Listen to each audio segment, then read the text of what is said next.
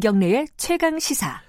네, 김경래의 최강 시사 3부 시작하겠습니다. 어, 3부에서는 정치 얘기부터 좀 시작을 해보겠습니다. 총선 얼마 안 남았죠. 등록 마감됐고 이제 선거 좀 본격화되고 있습니다. 어, 지금까지 여론의 흐름을 좀 정리해 보고요. 앞으로 예측도 좀 해보죠. 어, 두 분 전문가 나와 계십니다. 리얼미터의 이택수 대표님 안녕하세요. 네, 안녕하세요. 그리고 의지와 전략그룹 더모아의 윤태곤 실장님 안녕하세요. 네, 안녕하세요. 이번 총선을 여러 가지로 뭐 규정을 할 수 있겠지만 어쩔 수 없이 뭐 코로나 총선 이렇게 규정하는 건 무리가 아니겠죠, 이택수 대표님? 네, 지금 각 당의 비례대표 후보들의 넘버 1번, 2번 음, 상당 부분이 코로나 관련된 네. 의료진들 어, 포진돼 있는 거 봐서는 어, 코로나 총선이 맞는 것 같고요. 뭐 그러다 보니까 최근 들어서 어, 당청 지지율도 음. 어, 외신들의 코로나 대처 능력 긍정 평가 때문에 조금 반등하는 모습을 나타내고 있습니다. 네, 한 2주 동안 네. 여당이 좋은 흐름이에요. 네 네. 그러니까 이제 뭐 민주당이 잘했다라기보다는 정부 대통령 지지율 상승하고 코로나 부분에 대해서 두 가지죠. 정부의 힘을 실어줘야 된다는 거. 이건 전 세계적 현상이거든요. 네, 지난주에 한번 지적을 예. 해주셨죠. 그리고 예. 상대 평가에 대한 거. 그두 음. 가지가 겹친 것이고 반면에 이제 통합당을 비롯한 야권은 정부 쪽으로 관심이 쏠리는 게 하나가 있고 네. 통합당은 이제 공천 막바지에 깔끔하지 못했던 거 그리고 뭐 김종인 어, 선대위원장을 데리고 오니 마니라고 네. 이제 논란이 있었던 거 겹쳐서 여권은 좋은 흐름, 야권은 안 좋은 흐름이 한 2주 갔던 음. 거죠.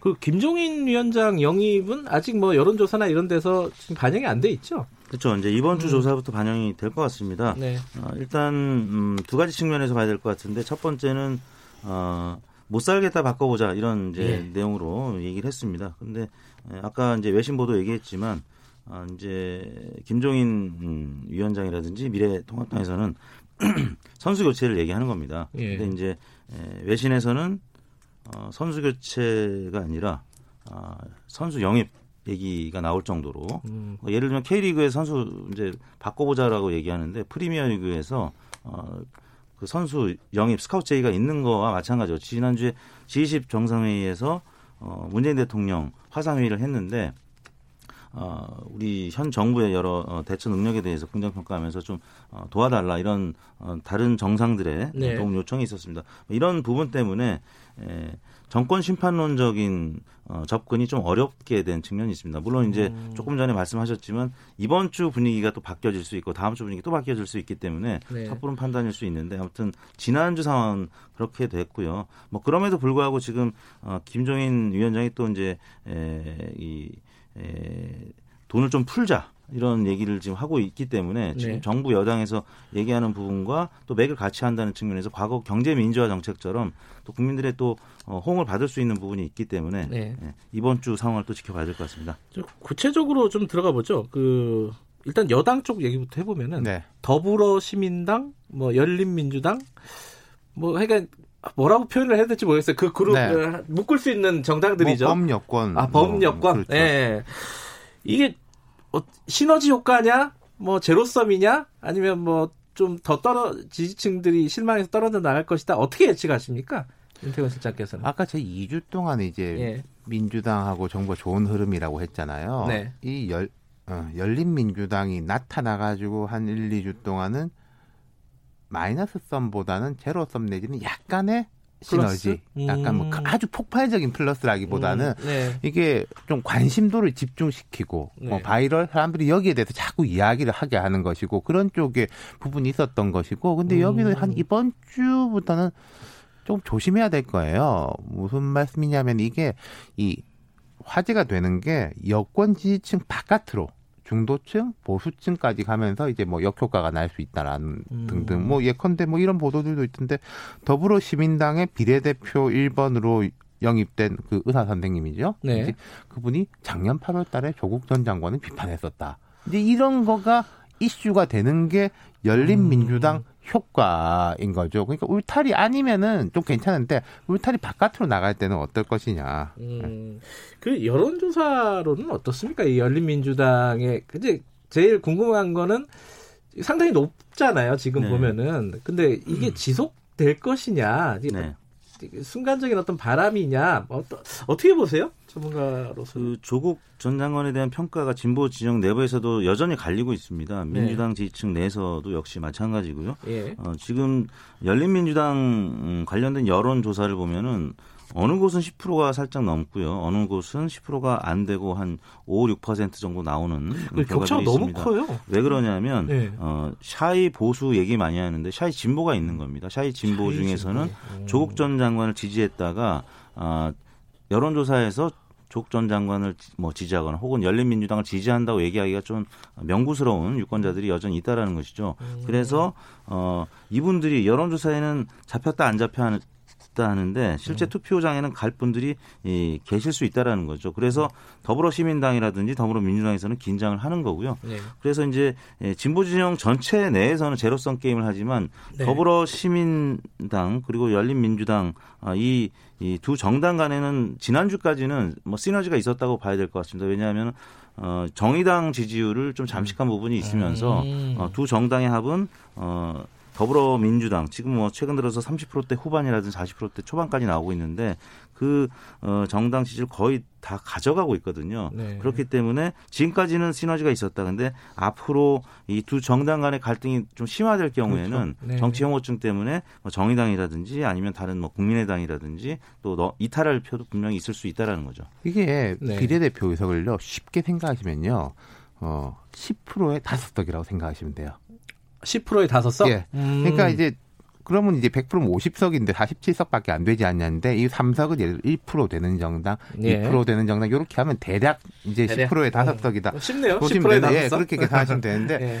이태국 대표님 말씀하신 것처럼 만약에 어, 열린민주당이 강하게 나간다면은 네. 그것은 통합당의 걸 가지고 오는 게 아니라 민주당이라든지 정의당 몫을 가져올 가능성이 높은 거죠. 음. 조국 전 장관 프레임이나 뭐 이런 네네. 쪽이니까 그 부분에 대해서 더불어민주당 쪽에서는 그러니까 좀 촉각을 곤두세울 수밖에 없는 그런 것이죠. 그리고 또 뭐 만약에 이 여권의 전선이 지금 코로나 때문에 사실은 평가가 괜찮은 거지 않습니까? 네. 안정적으로 대통령하고 정부가 국정 운영을 하고 뭐 여당도 이렇게 뒷받침한다는데 여권의 전선이 만약에 조국 전선으로 간다면은 그럼 국민들의 평가가 조금 달라질 수 있는 거죠. 음. 지역구에도 별로 좋지가 않다는 거죠.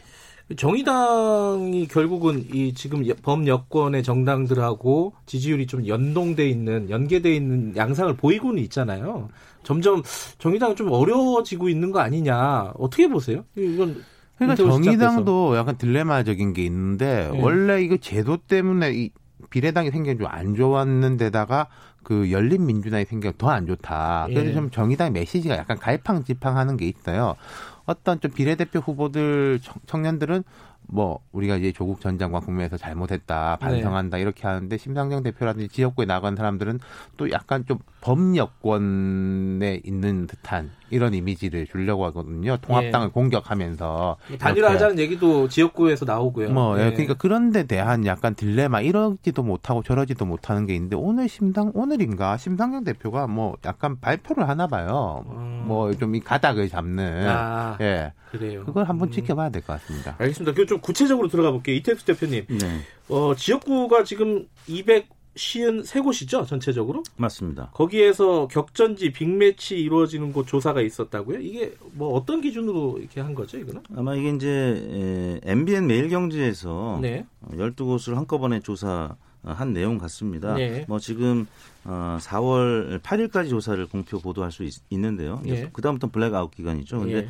어, 후보 공천이 좀 뒤늦게 확정이 됐기 때문에 에, 일제히 지난주부터 조사 결과들이 이제 발표가 되기 시작했는데 네. 12곳 에서 10곳이 예. 뭐 오차 범위 내더라도 우세한 지역이 더불어민주당이 10개를 네. 가져간다라는 것이고요. 잠깐만, 요거 어, 조, 조사 개요부터 먼저 좀- 조사 기호는 12개라서 다 말씀드릴 수가 없습니다. 12가 각각이에요? 그리고, 예, 수치를 뭐 제가 구체적으로 음. 말씀드린 게 아니기 때문에 매일경제가 어, 어디에 의뢰한 거죠? 입, 어, RN서치에 의뢰한 것 네, 같은데요. 이제 자세한 내용 중앙선거론사 심의원회 알겠습니다. 홈페이지를 대, 보시면 되고요. 일단 12곳 중에서 어떤 지역들은 오차 범위를 넘는 음. 수준으로 앞서가는 지역들이 있는가 하면 또 오차 범위 내에서 박빙으로 앞서가는 지역까지 합쳤을 때 10곳이라는 거고요.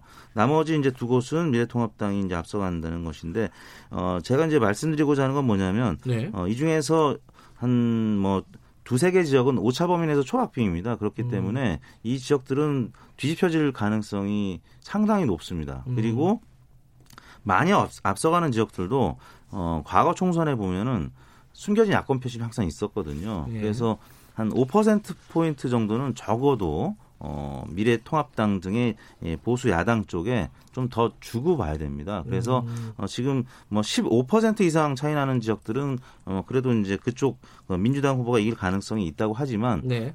뭐한 5%에서 10% 차이는 사실 어, 언제든지 뒤집힐 가능성이 있다라고 음. 봐야 되기 때문에 어, 12곳 중에 10곳이 민주당이 우세라고는 하지만 어, 제가 봤을 때는 그리고 뭐 저 같은 여론조사 전문가들이 봤을 때는 한 어, 6대 4 정도로 민주당이 우세한 정도지 음. 이게 뭐 어느 쪽으로 확 기울어진 상황이다라고는 보기는 어렵다고 음. 봐야 될 것 같습니다. 윤태훈 실장은 어떻게 보세요? 어, 저도 이제 비슷하게 생각합니다. 그리고 음. 이제 총선은 이제 큰 흐름이 있는 거고 지역별로의 이제 각각의 이제 경합이 있는 것인데 근데 네. 이번 같은 경우에는 아무래도 코로나 19 때문에 네. 지역별로의 이게 경합이 두드러지지가 않거든요. 예컨대 지금 같으면 한참 뭐 이제 누구는 지하철이 중요하다 그러고 누구는 우리 동네는 지하철보다는 이제 버스가 중요하다라는 아. 식으로 이제 국지적인 이런 충돌들이 예, 벌어지는데 이런 충돌들이 잘 안 보여요. 이런 건 사실은 앞서 나가는 사람이 유리한 것인데 음. 근데 또 아까 제가 말씀드린 거 민주당은 지난 두 주 동안 한 좋은 흐름이었고 한국당은 네. 안 통합당 안 좋은 흐름이었기 때문에 이번 주는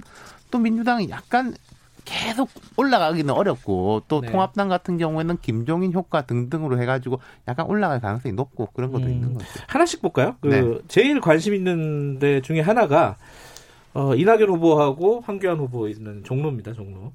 여기는 근데 격차가 꽤 많이 나요. 이게 좀처럼 안 좁혀진다 이런 느낌도 있는데 실제로 여론조사를 면밀하게 보면 어떻습니까?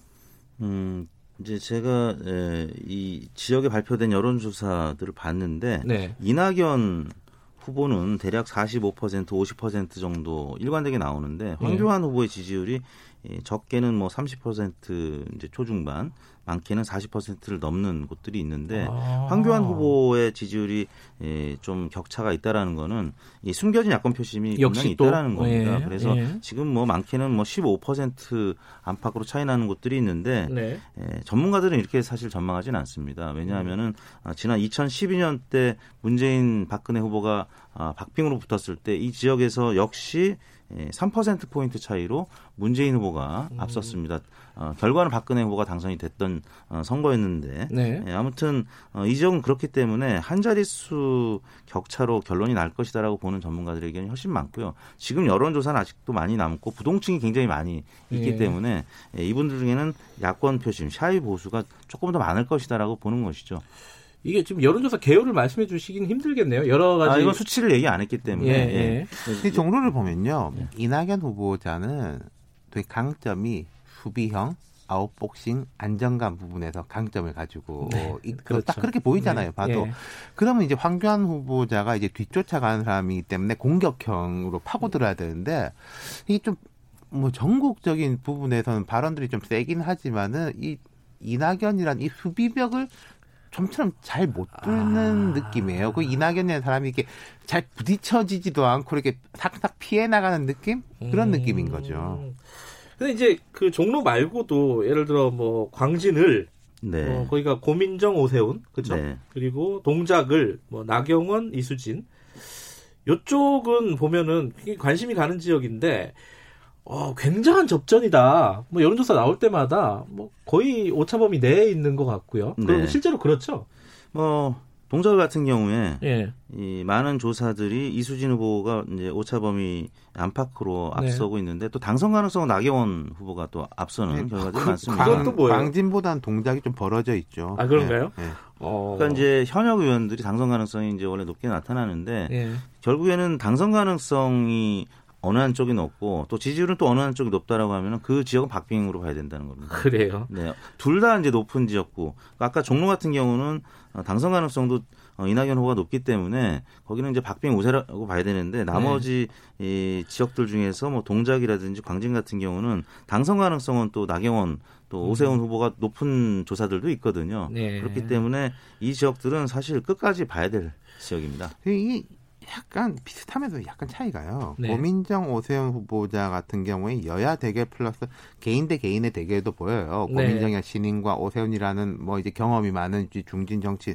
근데 동작을 같은 경우에는 당연하게 이제 당대당 여야의 대결이 있지만은 나경원 대 이수진의 대결이라기보다는 나경원에 대한 찬반 투표식에 아. 예, 선거로 진행되는 느낌이 있다는 거죠. 그러니까 동, 광진은 오세훈 후보자가 현역 의원도 아니지 않습니까? 그러니까 네. 오세훈에 대한 심판이라기보다는 좀 격돌의 느낌이 있는데 동작을은 나경원에 대한 평가 음. 어, 계속 할 거냐 나경원이 그만해야 되느냐 뭐 이수진이 좋냐 안 좋냐보다는 그쪽의 음, 느낌이 강해서 그렇죠. 나경원 전 원내대표는 이번에 당선이 되면은 이제 서울시장 도전 가능성도 있고 네. 또 차기 대표 저 대권, 대통령 네. 대권 주자로서의 가능성도 있기 때문에 네. 그런 차원으로 접근하는 동작을 유권자들이 음. 제법 있을 겁니다. 진짜 어 같으면서도 좀 다른 지역구군요. 광진을이 동작 어, 광진을하고 동작을은.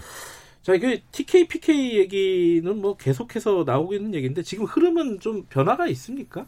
음, PK가 최근에 좀 변화가 있었습니다. 어떤 변화가 어, 있죠? PK가 사실 TK에 이어서 어, 반문 정서가 많이 확산된 기류가 보였었는데 네. 지난주에는 이제 당 청지율이 좀 반등을 하면서 PK도 다시 민주당 후보들이 조금 음. 치고 올라가는 어, 지역 들도 있었고요. 네. 뭐 대구 수성 갑 이제 김부겸 주호영 이, 이 대결 구도에서도 어떤 조사에서는 어, 주호영 후보가 앞서고 어떤 조사에서는 김부 김부겸 후보가 예. 약간 뭐 오차 범위 내에서 앞서는 조사들도 발표가 되고 있기 때문에 네. 에, TK, PK도 과거와는 좀 다르게 네. 에, 이쪽에서는 사실 민주당이 이제 열세 지역 아니겠습니까? 그래서 네. 여기서는 어, 민주당 표가 좀 어, 숨겨진 표가 있기 때문에 네. 에, 이 지역도 어, 여론조사를 있는 그대로 보는 전문가들은 없고요. 어, 향후에 이 숨겨진 표심이 어느 쪽으로 기울지 이 부분을 좀 봐야 될 것 같은데 그러니까- 이제 이제 선거가 시작됐기 때문에 한 네. 일주일 정도는 더 봐야 될 것 같습니다. 2018년 지방선거 기준으로 하면요, 어,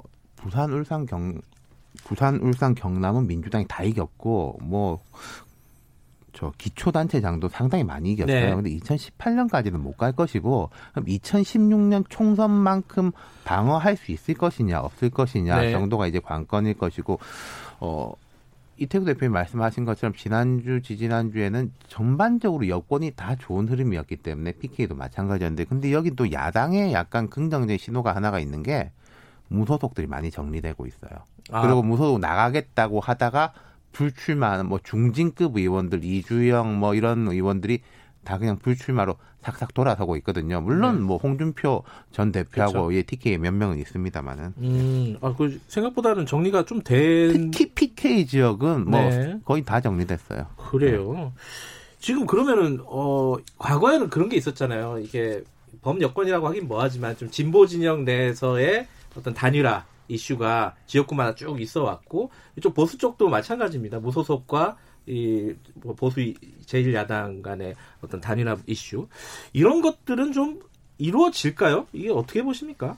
어, 좀 이루어질 것 같아요. 그래요? 그러니까 저 말하자면 그 공화당 계열 있지 않습니까? 자유공화당, 친박신당, 우리공화당 그쪽 말고 예. 예를 들어서 이제 민, 저 통합당에서 이제 컷오프 당해가지고 뭐 한 사람들하고 이런. 예- 예컨대 서울 구로 같은 경우에는 저 김용태 예. 의원이 이제 전략공천을. 받았고 예, 예. 거기 이제 강요식 후보라고 이제 컷오프된 분이 이제 무소속 뛰고 있는데 여론조사 단일화에 합의를 해놨어요. 음. 뭐 그런 부분들이 그리고 이제 각각 여론조사들이 나오고 있는 걸 보면서 예컨대 A하고 B라는 후보가 있는데 B라는 후보가 이게 내가 계속 해봤자 별로 가능성이 없을 것 같다라는 음. 판단이 선다면은 그런 단일화들이 가속이 붙는 것이고 네. 비등비등하다. 네. 그러면 이제 잘 안 되는 거겠죠. 음. 근데 정의당과 민주당과의 어떤 그런 연대라고 할까요? 네. 어, 그런 것도 그런 건 좀 쉽지 않은 상황 아니에요? 이제 진보 진영이 사실 이 부분 관련해서 더 문제입니다. 왜냐하면은 그 비례 위성 정당이 이 민주당에서 두 개가 이제 나왔기 예. 때문에 정의당 비례 의석을 많이 잠식을 했죠. 그래서 네. 지역구에서의 단일화 연대 가능성이 이제 많이 줄어든 겁니다. 네. 근데 예, 지역구 여론조사들을 보면 정의당 후보들이 대략 3 내지 5% 포인트 정도 가져갈 수 있기 때문에 네. 근데 이제 접전 지역들을 보면 대략 한 3 내지 5% 포인트 차이로 갈리는 지역들이 네. 한 30개에서 50개 정도 되거든요. 그러면은 전체 판세를 바꿀 수도 있는 상황입니다. 이 보수 진영은 어, 지금 등록된 후보들 기준으로 많이 정리가 됐고 네. 무소속 후보들도 대, 량뭐 TK, PK 지역에 중심이 돼 있기 때문에 예, 이런 부분 진보 진영이 수도권이나 아니면 충청권에서 어느 정도 어, 이 단일화 연대가 하느냐 혹은 그냥 끝까지 완주하느냐에 따라서 일당이 바뀔 가능성이 있습니다. 어, 마지막으로요. 어, 지금 뭐 총선이 뭐 3주도 안 남지 않았, 않았습니까? 않습니까? 보름, 예, 그죠? 보름 남았죠. 보름 남았는데 어, 마지막 그 뭐랄까 변수라고 할까요? 지금 뭐 국면이 이번 주 봐야 된다라고 아까 말씀하셨는데 좀 유의해서 봐야 될 유권자들이 변수가 어떤 게 있는지 한 말씀씩만 듣고 정리하죠. 아니 코로나 19죠. 그러니까 정책적으로는 계약하고 이제 그 재난 수당이라고 합니까? 재난 소득이라고 합니까? 그 부분이 이제 매끄럽게 되느냐의 문제. 그 두 번째 투표율이죠. 음. 코로나가 이렇게 좀 더 심각해졌을 때 노년층들이 투표 장각을 꺼려 할 것이냐. 네. 오히려 이제 자녀를 둔 3, 40대 여성. 여기가 사실 여당의 완전 표밭이거든요. 네. 그쪽이 좀 투표 장 가기를 꺼려 할 것이냐. 그 문제죠. 음, 음. 이택수 대표. 네, 뭐저 역시 마찬가지입니다. 네. 투표율이 일단 가장 중요하죠. 음. 어, 지금 최근 여론조사 보면은 20대하고 50대 층에서 조금 투표율이 저조할 것이다라는 징조가 나타나고 있는데 그거는 이제 20대가 학생층, 네. 50대가 이제 초중고 학부모 어, 층이기 때문에 에, 코로나에 대한 우려감이 좀 큰 세대인데 만약에 20대하고 50대가 투표율이 좀 저조하다라고 하면 어느 정당이 네. 유리하고 불리할 것인지 이 부분에 관심이 대상이 되고 있고요. 또 코로나 완치율, 뭐 치명률 이 부분도 향후 지켜봐야 될 대목입니다. 선거 미뤄지진 않겠죠? 지금 늦은 거 아닌가? 네. 이미 늦었죠. 예. 알겠습니다. 네. 오늘 두 분 말씀 감사합니다. 감사합니다. 감사합니다. 이택수 리얼미터 대표 그리고 의지와 전략그룹 더모아의 윤태권 실장이었습니다.